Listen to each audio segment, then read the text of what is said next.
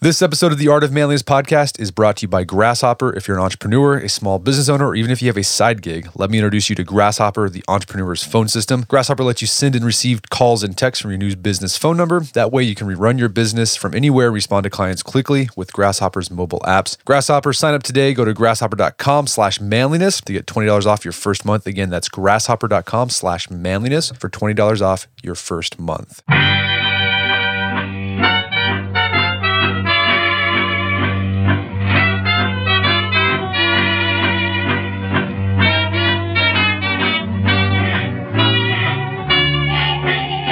Brett McKay here, and welcome to another edition of the Art of Manliness podcast. If you find yourself running out of money before your next paycheck, or if you've been having trouble making a dent in your debt, then you, my friend, need a budget. My guest today is Jesse Mecham. He's the creator of the You Need a Budget personal finance system and software, and he's just written a book about the philosophy underpinning his system. It's called You Need a Budget, the proven system of breaking the paycheck to paycheck cycle, getting out of debt, and living the life you want. Today on the show, Jesse tells us the personal story behind his software, why most people fail at budgets, and the myths people have about budgeting. He then walks us through the four rules of the You Need a Budget system, as well as actionable advice on how to implement them. Whether your goal is to pay off your debt or simply feel some control over your finances, this episode is for you. After the show's over, check out our show notes at aom.is slash YNAB, where you find links to resources you can delve deeper into this topic. And Jesse joins me now via clearcast.io.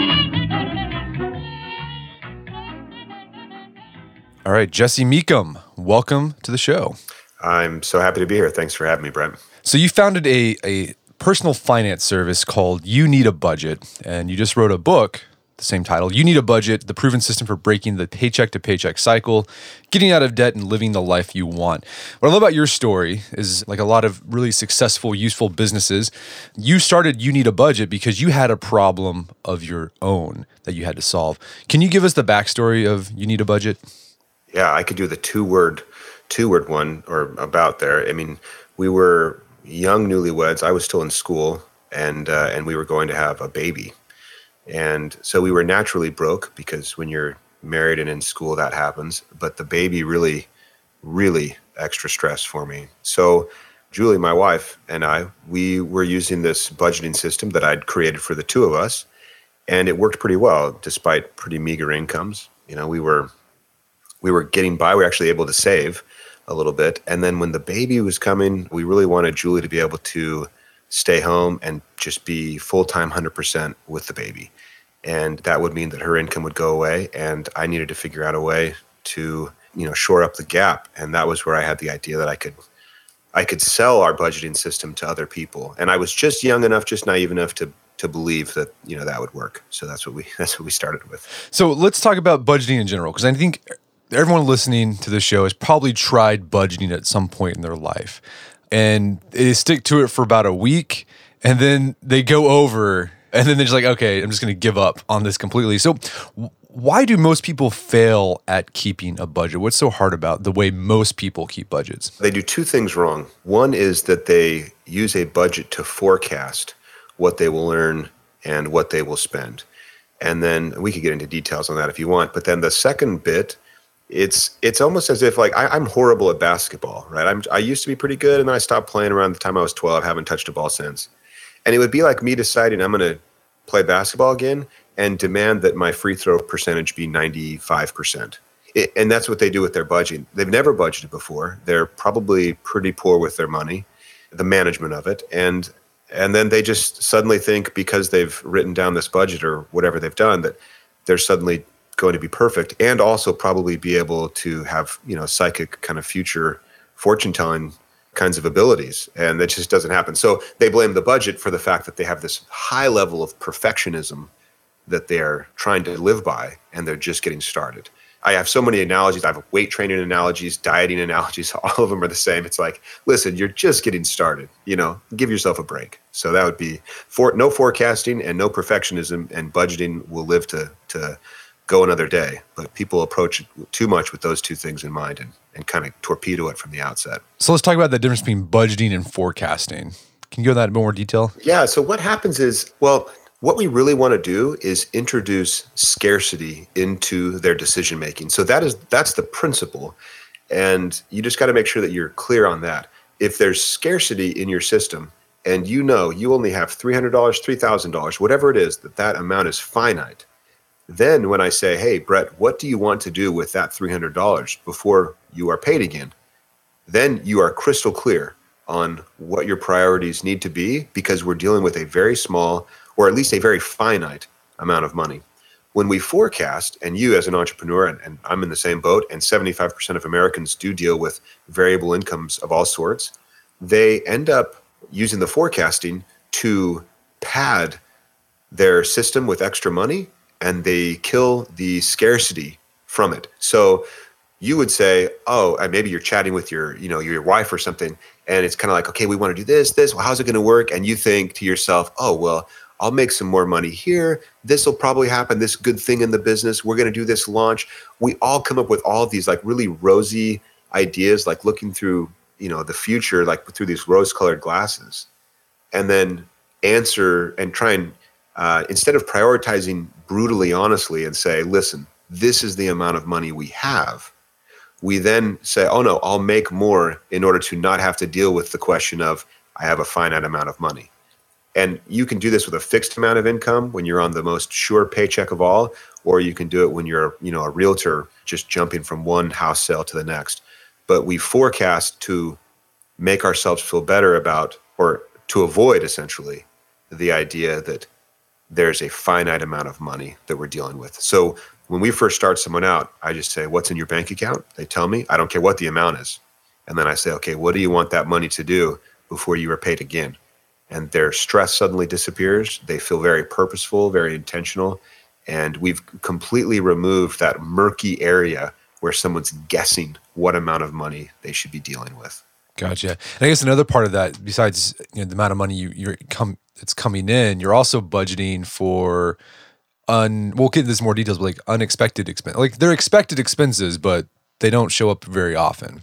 Yes, yeah, we we call that it's, it's the second rule of our system where you're embracing your true expenses, and those these are larger, less frequent expenses that tend to surprise us and that shouldn't. So we probably drive cars and you know if you drive a car on a road and it has tires that continually rotate at that high velocity that they'll wear down Yet we're all surprised when we have to replace our tires. And then someone will say, Well, I don't know when it'll happen. And I say, That's fine. You don't know when, but you do know that it will happen. And we know that having money saved for it is better than having zero saved for it. So, what we want people to do is look ahead to those larger, less frequent expenses and then start to break them down into manageable monthly amounts and give yourself monthly bills that you're dealing with. So if it's vacation that you're saving for or it's Christmas that you're getting ready for, we want you to get ready for Christmas in January and then be ready, you know, every month, setting aside a little bit of that Christmas bill so that come December you just you, just enjoy yourself and uh, it's actually merry, right? Instead of stressful. So the idea is that the money you have a pile of money waiting for a bill to land instead of a pile of bills just waiting for you to finally land some money to take care of them. Gotcha. Okay, so rule two, embrace your true expenses. Let's talk about these rules. Did you jumped right to it? Let's talk rule number one. We skipped rule number one. What's that? The rule number one is to give every dollar a job. And that goes back to that principle. You don't forecast, it's just what amount of money do you have on hand right now? And you're just prioritizing. And prioritization in and of itself is fairly simple, like in concept, but actual doing can be quite challenging. So we want all of our money to go towards specific purposes. What people end up doing is just behaving very reactively with their money and as a result with their life. And if you can be intentional and proactive with your money, I say, I, and you say, I want my money to do these things. I want my money to do that. Then suddenly you feel purposeful and your money it's not that you're you're cutting back. You're not saying, "Oh, I'll spend less here, I'll spend less there." That's a very boring conversation for me to have. I I would never want to talk to you about here's how people save money. Not that people shouldn't or that that's bad. It's just that's boring to me. I want people to just be very purposeful about what their money is doing. So that's rule one: is that purpose driven. What should this money do before I'm paid again? So we call that giving every dollar a job.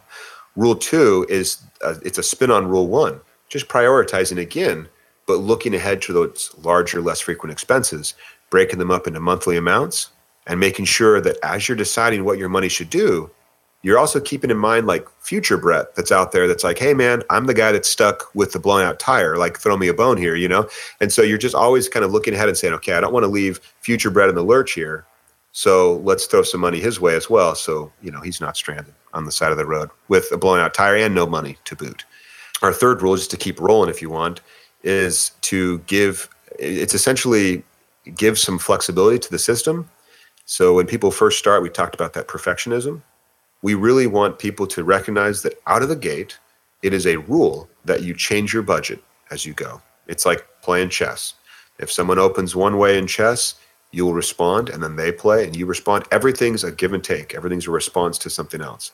And your budget is the exact same way. You have a plan, like a, a great football coach has a plan, they've been working it for a week. And then as soon as the other team steps on the field and they start opening up their playbook and showing their hand a little bit, a good coach adjusts and adapts and responds. A horrible coach, I mean, we'd yell at the coach that said, "Oh no, no, I set up my plan. You know, I'm never going to change it." They'd be the worst coach in history. They wouldn't have a job more than a few games. So, in budgeting, it's the same way. When something happens and it wasn't what you foresaw, hey, just you know, change the budget a little bit and keep rolling. A perfect budget is a budget that is is done again and again and again, not one where you happen to guess right on what you would spend on any given amount. And then our final rule is to age your money.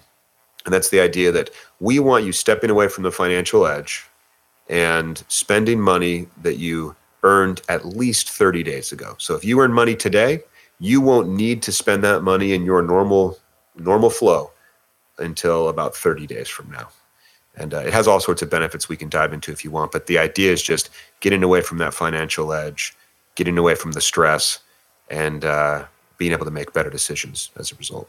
Okay, that's great overview. Let's get into some of the nitty gritty and like how to implement this. So, rule number one: give every dollar a job. Let's say you, you, you talk about this in the book. You know, you have everyone has like their obligatory expenses: mortgage, rent, gas, utilities, student loan payments, perhaps. So you you sit down, you look at your bank account, you assign every dollar in your bank account to those expenses. What do you do if you don't have any more money left for other expenses like say that true expense of you know replacing the tires like putting aside that for when that happens? What do you do there? Yeah one is you don't uh, pretend you do right? So that's yeah that's the one thing people will do is they'll, they'll just immediately say oh well i will earn some money in a few weeks so i'll go ahead and no don't when that when new money comes in then fund the tires. There we could go we we could actually go one route here where we talk about people that genuinely have an income issue where they really are uh, they really don't make enough to fund the, their current requirements. Uh, that is not that is a very real case but it is not the majority of people.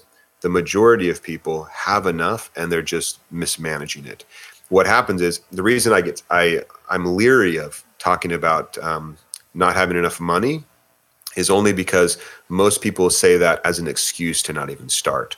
So they'll be like, listen, I already know I spend more than I make, and it's just the way it is. And so I can't, budgeting would just show me what I already know. And that thing, couldn't be further from the truth. Budgeting lets you be proactive to make sure your money is doing what it's actually supposed to do.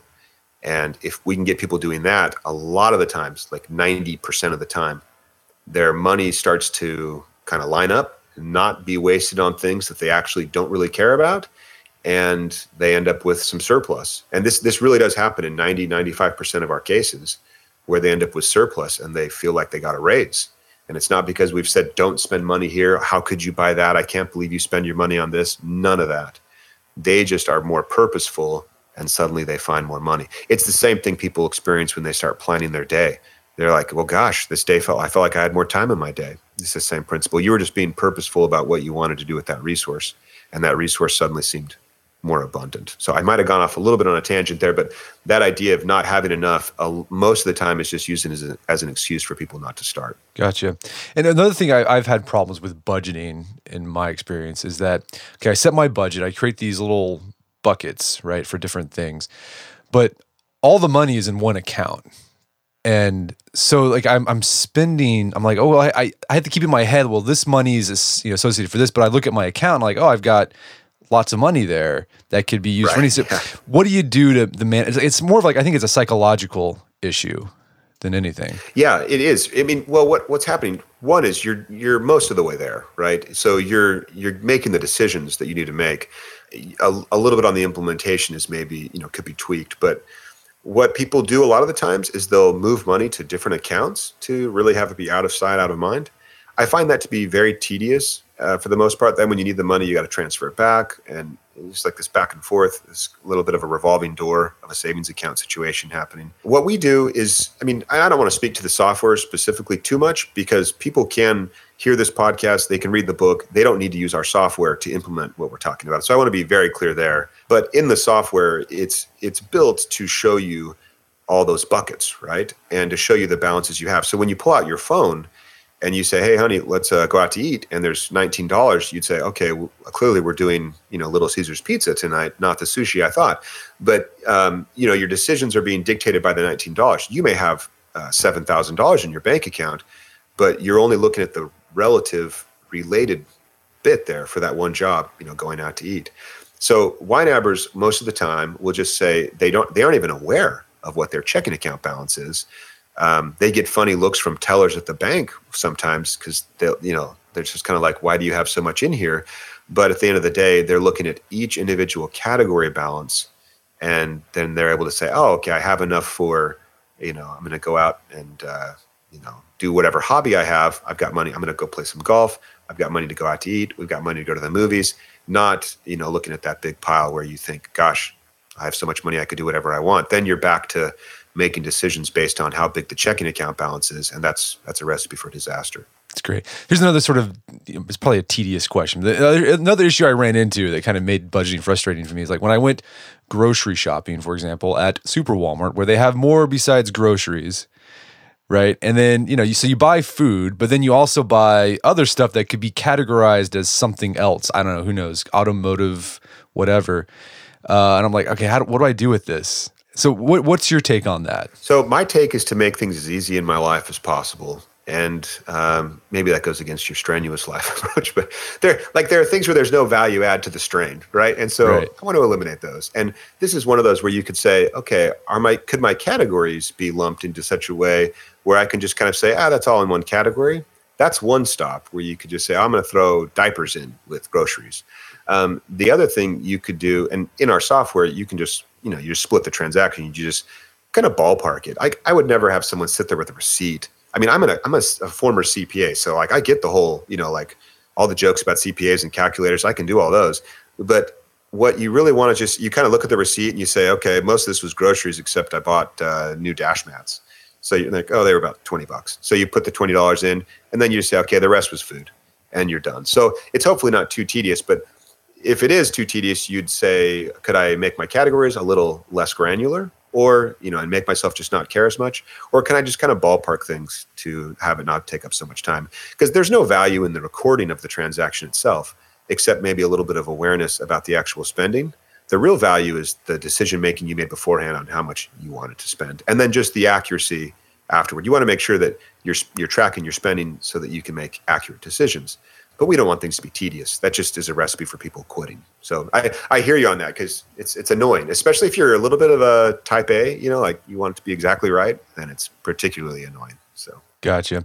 So let's say you've embraced your true expenses, right? And you have all these things that you want to do. Like, how do you I think one of the hard things with money is prioritizing things. So like you take care of your obligatory, you know, expenses you've you've listed out the the expenses like for car repair things like that but then you have these other things like these ambitions these dreams uh, and they're all equally good and it's hard to figure okay which one do i focus on actually? Do you have any insights there? Any like little mind hacks that help you decide which one to prioritize at that any given moment? Yeah well one i've done for myself because i i used to be kind of i used to get mad at myself for switching interests so I, you know, back in like 2009, I got really into golf, and I, I would just play it all the time.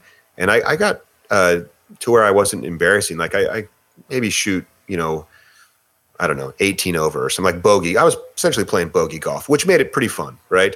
Um, and then you start caring too much, and it makes it less fun. But I got really into golf for a while, and then I stopped. And now, if I were to play, I'd, I'd probably, you know, shoot pretty horribly um, I got into guns for a while and still into it to a degree, but um, I did all these courses and, and got really into marksmanship. and and then I just like my interest kind of waned. I, I, got a dog for a while, and I trained this dog. I wanted to do like Schutzhund training, and, and I was in a bite suit one time, like running away from this dog that was chasing me, and it, you know we were doing training. It was super fun and exhilarating, uh, very exhilarating. Like it's, it's exercise I never imagined, and so I'm. This is all kind of a long way of saying like you, you have these interests. If you're an interesting person, it means your interests are will be interesting. So um, you have to give yourself permission to switch your priorities around and not feel like you're doing something wrong.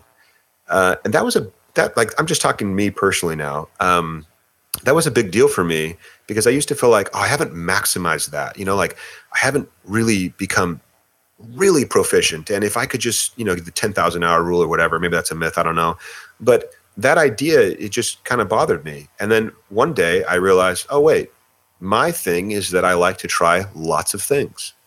And so I should be okay with that. And suddenly I am. So my prioritization, I just to go back to kind of brass tacks, I always prioritize giving first and making sure because I think that's the best way to just really as far as mind hacks go, you're just saying, Hey money, I don't need all of you. And that that right away is very empowering. Uh, number two is you just take care of needs and you got to be really careful about what are needs versus wants. And then above that, I really try and fund those goals. And we we look as a family, um, Julie and I, you know, we're looking at usually about a year, maybe two years out, and we do it every January, and we just kind of pick like the big ambitious stuff we want to do. Right now, like I'm, you know, chatting with you, I'm in Manhattan, and we knew the book was going to be launching, so we decided we're going to spend three months in Manhattan with the kids, and we have six kids, so it's this crazy experiment, and it's been super fun and really interesting to see. And it was just a decision we made about a year ago. So when I'm talking about prioritization, I really want people to recognize one, take care of your your needs first. Make sure you're giving a little because I think it's healthy for you. It doesn't give to whatever you want, however much you want, but give a little bit. And then be okay with with your priorities shifting around as new opportunities arise and you just I don't know, you feel like a new want pop in. So I, I don't that's that's hardly budgeting at all, really. It's just you know, it's prioritization in of itself. But that's kind of a personal thing of mine that um, I've been living the last little while. So hopefully, you know, one of your listeners gets something out of that. We're going to take a quick break for your word from our sponsors. All right, so here in the K household, we are connoisseurs of protein bars. In fact, we have a drawer in our kitchen that's just dedicated to protein bars. And there's a new protein bar that we're really big fans of. It's the RX bar. It's a whole food protein bar made with a few simple and clean ingredients, which all serve a purpose egg whites for protein, dates to bind, nuts for texture. In the interest of full transparency, all the core ingredients are labeled right on the front of the package of the RX bar. They're perfect for breakfast on the go, a snack at the office, or to throw in your bag for a bike ride, hike, traveling, anything. Better yet, beyond being a go to snack that checks off a number of nutritional boxes, RX bars actually taste delicious. They've got 11 delicious flavor varieties. So whether you like sweet or savory, chocolate or fruit flavors, there's an RX bar for you. My favorite is the peanut butter chocolate. Super tasty, really good. And it's just really i like what i like about it. It's simple. Little simple ingredients not complicated. If you want to try this out for 25% off your first order go to rxbar.com slash manliness and enter promo code manliness at checkout. Again rxbar.com slash manliness promo code manliness for 25% off your first order. Also by Saxx underwear. So when it comes to your wardrobe your underwear is probably the last thing you think of but a good pair of underwear can just make all the difference. And if you're probably most guys you've probably been wearing the same underwear brand since you were in high school. There's been a lot of changes and one company leading the pack and making underwear more comfortable is Saxx Underwear. Saxx Underwear, they got their ballpark pouch, which, you know, it does exactly what you think it does, keeps everything separate down there, so no more sticking, no more chafing, none of that. This is especially useful if you live in a hot and humid place during the summer. My favorite pair is the Kinetic, great for working out in. And here's the thing you can try this out, no risk, because they've got a comfort guaranteed. If you're not satisfied with your Saxx Underwear, they'll give you your money back, no questions asked. And here is a special offer. You want to try this out for yourself at a discount. Go to saxxunderwear.com com slash manliness. That's Saxx with two X's. And you'll get 20% off your first purchase. So again, 20% off, go to Saxx Underwear, S-A-X-X underwear.com slash manliness. And now back to the show. So what's your take on debt? You know, paying it off. Uh, I don't like it. Yeah. I'm not morally opposed to it. I bought, you know, rental properties a while ago and, and uh, you know, mortgaged the rental properties to do that. So, um, the reason debt is bad is because it if our if our job is to give every dollar a job as it comes in you say i want this money to go do that thing if half of your money or some meaningful chunk of your money is going toward paying debt, that means it's going toward things that have already happened by definition. And with the exception of, of a house. So with with that in mind, it's kind of like debt. I mean, debt is just keeping you from doing rule one. It's keeping you from giving every dollar a job because you aren't able to fund the things you really want. You're paying for prior mistakes or prior bad luck or whatever you want to call it. So debt is just it's it's uh it claims your cash before you can budget it, and that's why I don't like it. You, people need to get rid of it as fast as they reasonably can, and I personally like to have it be a very a very rapid pace because as soon as you're out of it, that that cash flow that's freed up it, can just do wonderful things for you as far as achieving goals and funding things that you really want to do with your life.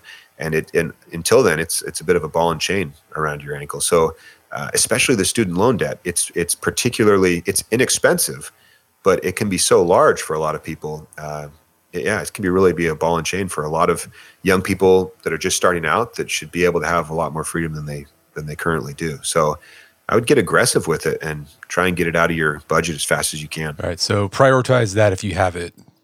Absolutely. Good. So, one piece of financial advice that goes against the grain, against a lot of financial advice out there. I mean, like an article of faith of all personal finance people is you have to have an emergency fund. And you're saying, no, if you do what I say to you do, like you don't need that. Talk about that.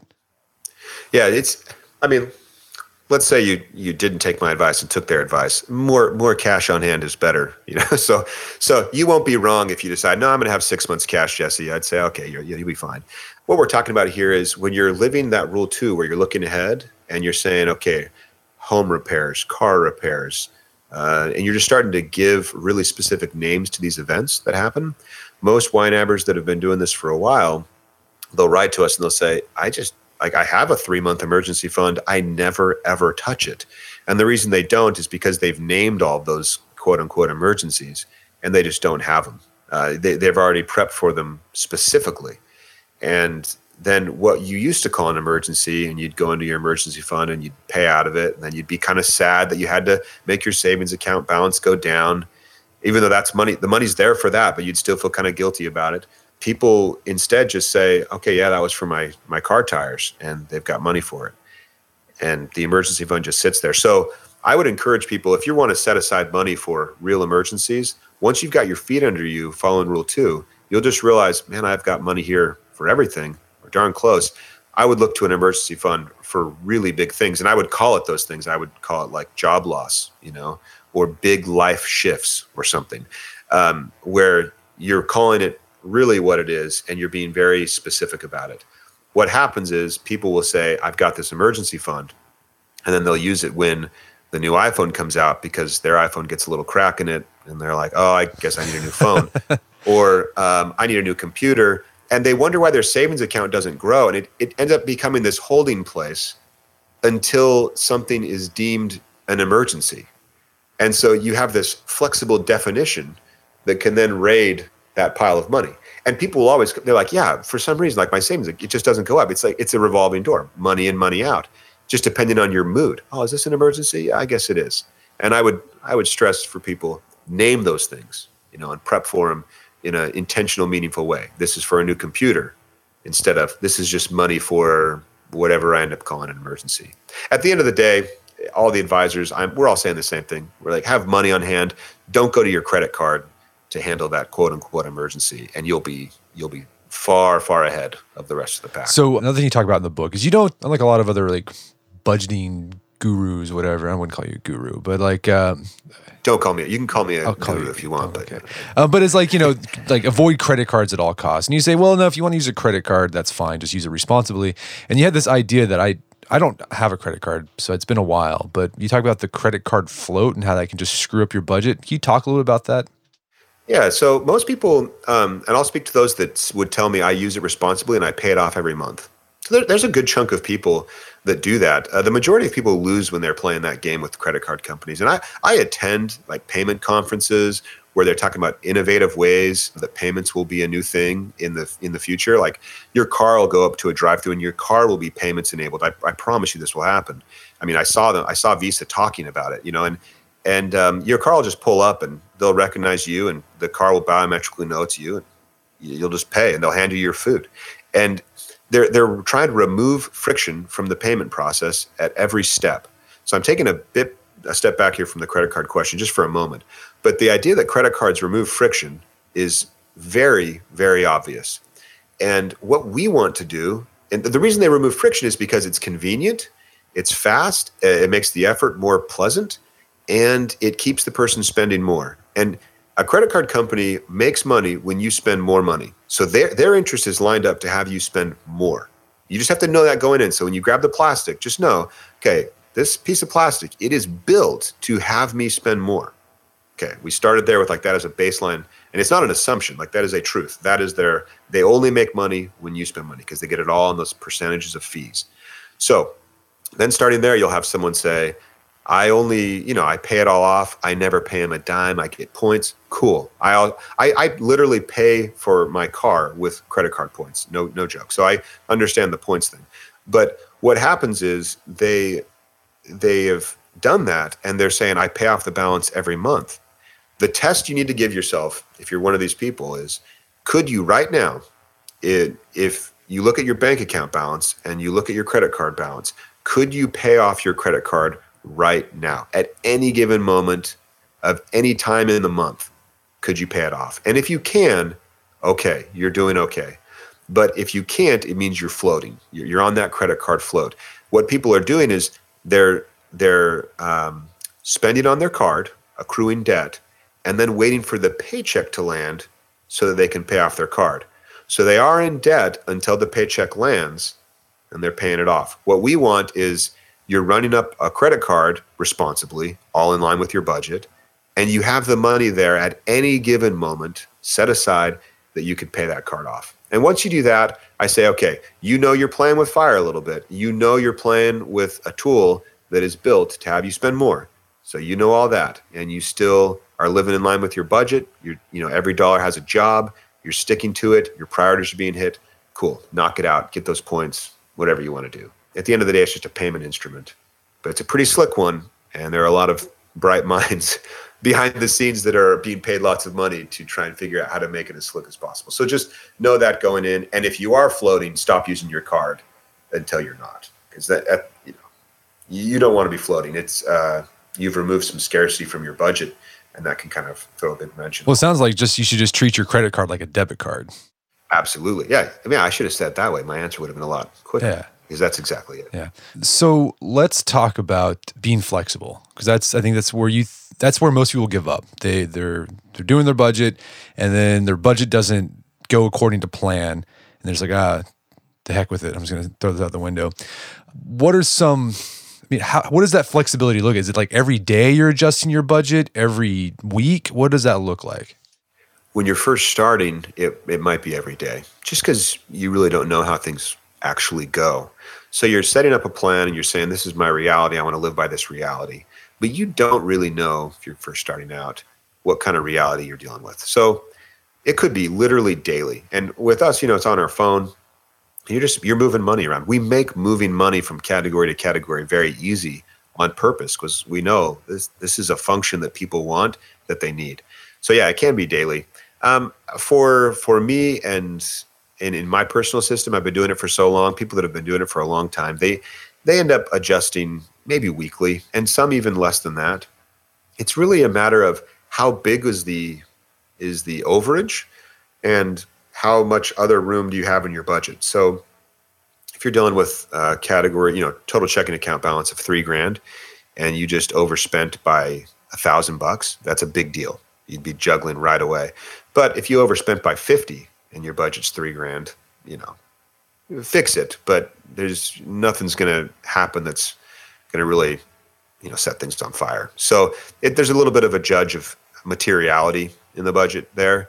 But and then when you're first starting, fix it often so it just kind of reinforces this, reinforces that behavior of hey, when something happens, I'm just rolling with the punches. I'm just adjusting, and eh, that that's just good budgeting because you were saying like your budget doesn't go according to plan but the budget really is the plan you know and so your plan needs to go according to reality and that's all you're doing is just adjusting to reality every day that, that's how you win it's absolutely how you win Um, and people just need to let go of the idea that they have this crystal ball that tells them exactly how life will go for the next month. Life, there is no normal month. You know, you just adjust as as needed. You know, your whole life long. Right. So, how do you handle your income growing up? Because, like, or as it goes up. Yeah. So, for example, when you're, I was in the same boat as you, uh, married in college, broke. So it was really easy to budget because like scarcity existed. But then yeah, I remember I got my real. first job, my first like paycheck. I was like, oh wow, this is amazing. And kind of the budget is like, oh, I don't have to worry. It's like, how does you need a budget? Like the system adapt itself as your uh, income goes up. Yeah, so maybe there are a few more zeros on the end of things, right? But uh, the idea is still, and we have really good data around money stress and level of income and there's basically no relationship. I, I, was chatting with a guy. He makes 200 grand a year. It's paycheck. It's salaried. It's you know he can bank on it. Makes bonuses as well, and his average checking account balance uh, would end up floating around 500 dollars every time. You know, and I mean that when you're making that much money and your checking account balance is sitting there, you are spending down to the bone. And he was so stressed. Uh, we we got him figured out and he's doing he's actually retired now i mean he was making so much money he made all sorts of life changes but at the end of the day we got it all square someone making 40 grand 30 grand same thing they're stressed and if you can get their money just lined up with what they really want a lot of time that stress goes away so the fundamentals don't really change as the money gets larger what happens is you do I mean, you do have more wiggle room. Like, I don't stress about uh, the fact that I need to renew my registration for my car. I remember when I first had to renew it. We were first married, bought our first car. I'd never owned a car before, and we get this bill a year after we bought the car saying you owe us 125 dollars for registration. I was blown away. I'm like 125 bucks. That that buy a textbook. You know, as pricey as they were, and uh, it threw us off. So there are things like that now. A hundred dollar surprise to me won't. I won't sweat it now like I used to. But the principles are still the same. Where whatever amount of money you have make sure that it's doing what you really care about. And if it is, man, you know, you can design the life you want and have your money serving that purpose instead of having it just be a source of stress and and relationship woes a lot of the time. So this prioritizing, giving every uh, dollar a job is I mean it's difficult because if it's new for you, but it's easy when it's just you.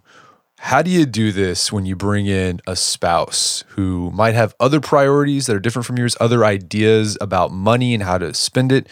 What does that process look like? So, when you're first merging finances, and uh, you, there are things that that each each partner brings. They bring different habits with their money. They bring uh, different, bigger conceptual ideas about money, and then they bring actual money or debt, right? to the relationship. So you want to know what are their habits and especially what are their big ideas? Like, do they think that the credit card is like a magical, you know, tool that gets them what they want right away? Or do they think it's uh, from the devil, you know? And were they raised a certain way? And how did their parents behave around money? And you can start to explore that with your significant other and you can say, um, what were your parents like with money? Did you ever hear them talk about it? what did they teach you? And and you just kind of explore that not talking about money like dollars and amounts just talking about the idea. And that can do a lot of kind of getting to know you type stuff. Uh, you can go a long ways with that.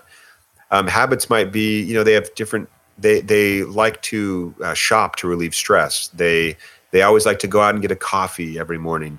And all those things are just kind of habits that come along with it. You need to know about them but at the end of the day when when you'd said like they have their own priorities and you have yours, that is exactly the right kind of thinking. You you have to recognize that when you're budgeting together, there are three sets of priorities. You have yours, mine, and ours. And those three play a they're vital that you that you are clear with each other on whose priorities are what so that you can speak intelligently to it. So when my priority is this puppy I bought and I want to train and I want to get all this gear for this puppy, Julie's like, okay, that's yours. And her priority might be, I want to do lunch with friends, you know, a couple times or whatever it may be. Or she she loves furniture. Love she she just loves it. And I couldn't care less about it. Right. So she's recognized like, oh, this is one of my priorities. She loves cooking. So the grocery budget, she cares so much more about it than I do.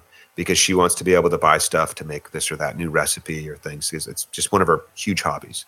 So when you recognize that early on, then it frames the conversations to be so much easier. Where it's like, okay, well, you know, what do you want for your hobby with this dog? What do you want to do? Okay, well, here's what I want to do for this, and I'm thinking about that, and you fund it. You know, you just you put money in those spots, and then you have the our priorities. Like for us, it's travel, where we want to have really fun experiences with the kids. They don't need to be expensive, but we want to make sure that they're being done, you know. So we have categories for each thing that we want to do. Like we want to go visit some family here, we want to go see some historical sites or whatever it may be. And we make sure those things actually happen.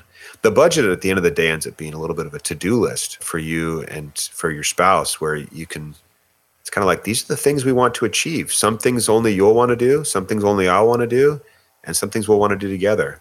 I think respecting that uh, that goes a long way towards really being able to communicate well about about it because there's too much finger pointing with money and relationships, and we really want to get get away from that. And, and how do you teach this stuff to your your kids? Because I think all of us want our kids to be responsible with money. Yeah, I think a ton about that. It's um, one, it's super fun to teach them. So the the book goes into pretty good detail, but there's I'll just share one thing that I really have enjoyed, and that's they are far easier to teach than we are. So as adults, we we come with all sorts of baggage. Like right at the beginning, we were saying this is about budgeting, and people are kind of thinking, "Oh man, gosh, do I really want to even listen to this? You know, this episode? I don't really want to hear this." And it with, with kids, they you're like, "Hey, we should do a budget." And they're like, "What's a budget?" Well, a budget's a way for you to make sure you buy the things you really want. They're like, "Okay." Sure that sounds pretty good so far. And then you just say what do you really want? You know I, I would talk with maybe harrison he's 11 so he's in this awesome age right now where he's interested in everything. I'm like harrison weren't you saying you wanted a hoverboard? Oh yeah yeah i totally want one of those. What about that nerf gun? Wasn't that one that was like automatic that you could just hold down? Yeah well i want airsoft. Oh airsoft we're talking about airsoft now. Well what's that? Uh, do you need gear for that? And you really stoke the fire that's already in him and you get him just to list 25 things all these things he wants and he, they love it. It's like a christmas list right? Then you say well harrison how much money do you have? Uh, i've got i don't know 50 bucks. Well how do you want to allocate it to these so that we can have you buy one of these things? And suddenly it's he's like oh well this list is way too long. And i've yeah i'm yet to see an exception to this where the kids don't just zero in on that one thing that they really want and they throw all the money behind it. And it's it's like they have the it, this innate ability to prioritize where we as adults are like well should i do this? Well my friends do this. Should i be doing that too? You know and all these things where the kids are like i want that. I'm going to have that. So you get them giving you get them saving for long term like you know college or something like that. And then the rest of that money for us we have our kids just you can do whatever you want with it. And we teach them about that prioritization and they do it naturally I mean, they do it so much easier than we do. So it's it's just fun to watch. You got to be patient with them. Um, I start them when they turn eight. Seems like they're old enough at that point to really get the you know get the gist. Um, and then one thing I learned from from Ron Lieber, he's a New York Times columnist that I chatted with a while ago, but really helped me was he gives an allowance to the kids, just unhinged from any other chores or anything. It's just here's this money and it's not because you've done any work. And at first I was thinking, whoa, whoa, whoa. No, no. You work, you get money. That's how life is. But he said, no, no. The allowance is just there to teach them how to use it, teach them how to use the money. So we have our kids work. They do office work for me, like clean the office and stuff. And they, they earn money that way. But with allowance, it's just here's the money and let's teach you how to manage the money and not have it married to, you know, how well did you clean your room or whatever. And it's it's a small amount, but that really freed up me and Julie. We just gave them the money and said the money is there to teach a lesson, and it's not the lesson of work for money. It's just the lesson of how do we manage it. So that those are two kind of things that I've keyed in on. They learn easily, and allowance is just something to help them. Yeah, that's what we we do with the allowance. We just give it. Our son Gus is the only one. he's seven, he gets an allowance, but it's like not tied to chores. It's like we don't want him to. We want him to do the chores because he's a part of the family, right? Because I think if you throw in the money, if like you forget to pay him his allowance, it's like, well, I'm not going to clean my room because yeah, exactly. didn't give me my money. So, so this has been great. What do you do whenever you're doing all this stuff and you you you? There's always that moment. This happens with your with dieting, with exercise. I'm sure it happens with budget, where you just like, I don't want to do this anymore. Like I want to give up. This is too hard. Any any advice for those folks out there? You know, I one thing um like in in exercise, I've noticed this, I'll just change it up. Like I'll just I'll get a new I'll just dial in a new routine. You know, I'll say, okay, I'm going to do this instead. And that seems to kind of re energize me to approach. Maybe I'll focus on a specific lift or whatever. But to, I don't know, you have it with, you see it with new eyes and you get kind of new excitement. And there, the book goes into a few different reasons why we, why we want to quit. But the one I want to key in on here is just starting fresh with it goes a really long way toward seeing it with new eyes. And that would mean that you just kind of throw out your whole budget and you look at the pile of money you have on hand, and if you've been doing YNAB for a while, the pile will be bigger than when you started. And with that brand new pile of money that's unassigned to any job, you would just sit down. If you're sharing finances, you sit down with your spouse and you'd say, okay, here's this big pile of money. What should this money do? And you start from the top and you think, oh, we got to pay the mortgage. Okay. You know, we got, you know, you just start working your way down. A lot of the stuff's going to be the same, but it's seeing that large pile and then knowing that it's it's not spoken for that kind of breathes new life into the budget and uh, can reinvigorate it. So that that's one one piece of advice that i would give is just uh, maybe start fresh with it and see if you can't yeah breathe new life into it that way. Well jesse this has been a great conversation. Where can people go to learn more about the book and your work so the book you can find at, I mean, any retailer. It's just called You Need a Budget, and you can go to youneedabudget.com. If you're in a hurry, you can do ynab.com. Just ynab and yeah, we we have a ton of resources out there. You can take free online workshops that we run all the time and you can read, watch videos. We just we really try and teach. We we just teach and get it all out there. And then uh, if you like our tool, that's how we make our money. But we teach for free and it's working well for us so far. So yeah, I'd, I'd encourage people just to check that out. Awesome. Jesse Mecham, thank you so much for your time. It's been a pleasure. Thank you. My guest today was Jesse Mecham. He's the author of the book You Need a Budget. He's also the creator of the software, the same name, You Need a Budget. You can find the book on Amazon, available for pre-order right now. And you can find more information about his software and service at youneedabudget.com or you can just type in ynab.com. Also check out our show notes at aom.is slash ynab, where you can find links to resources where you can delve deeper into this topic.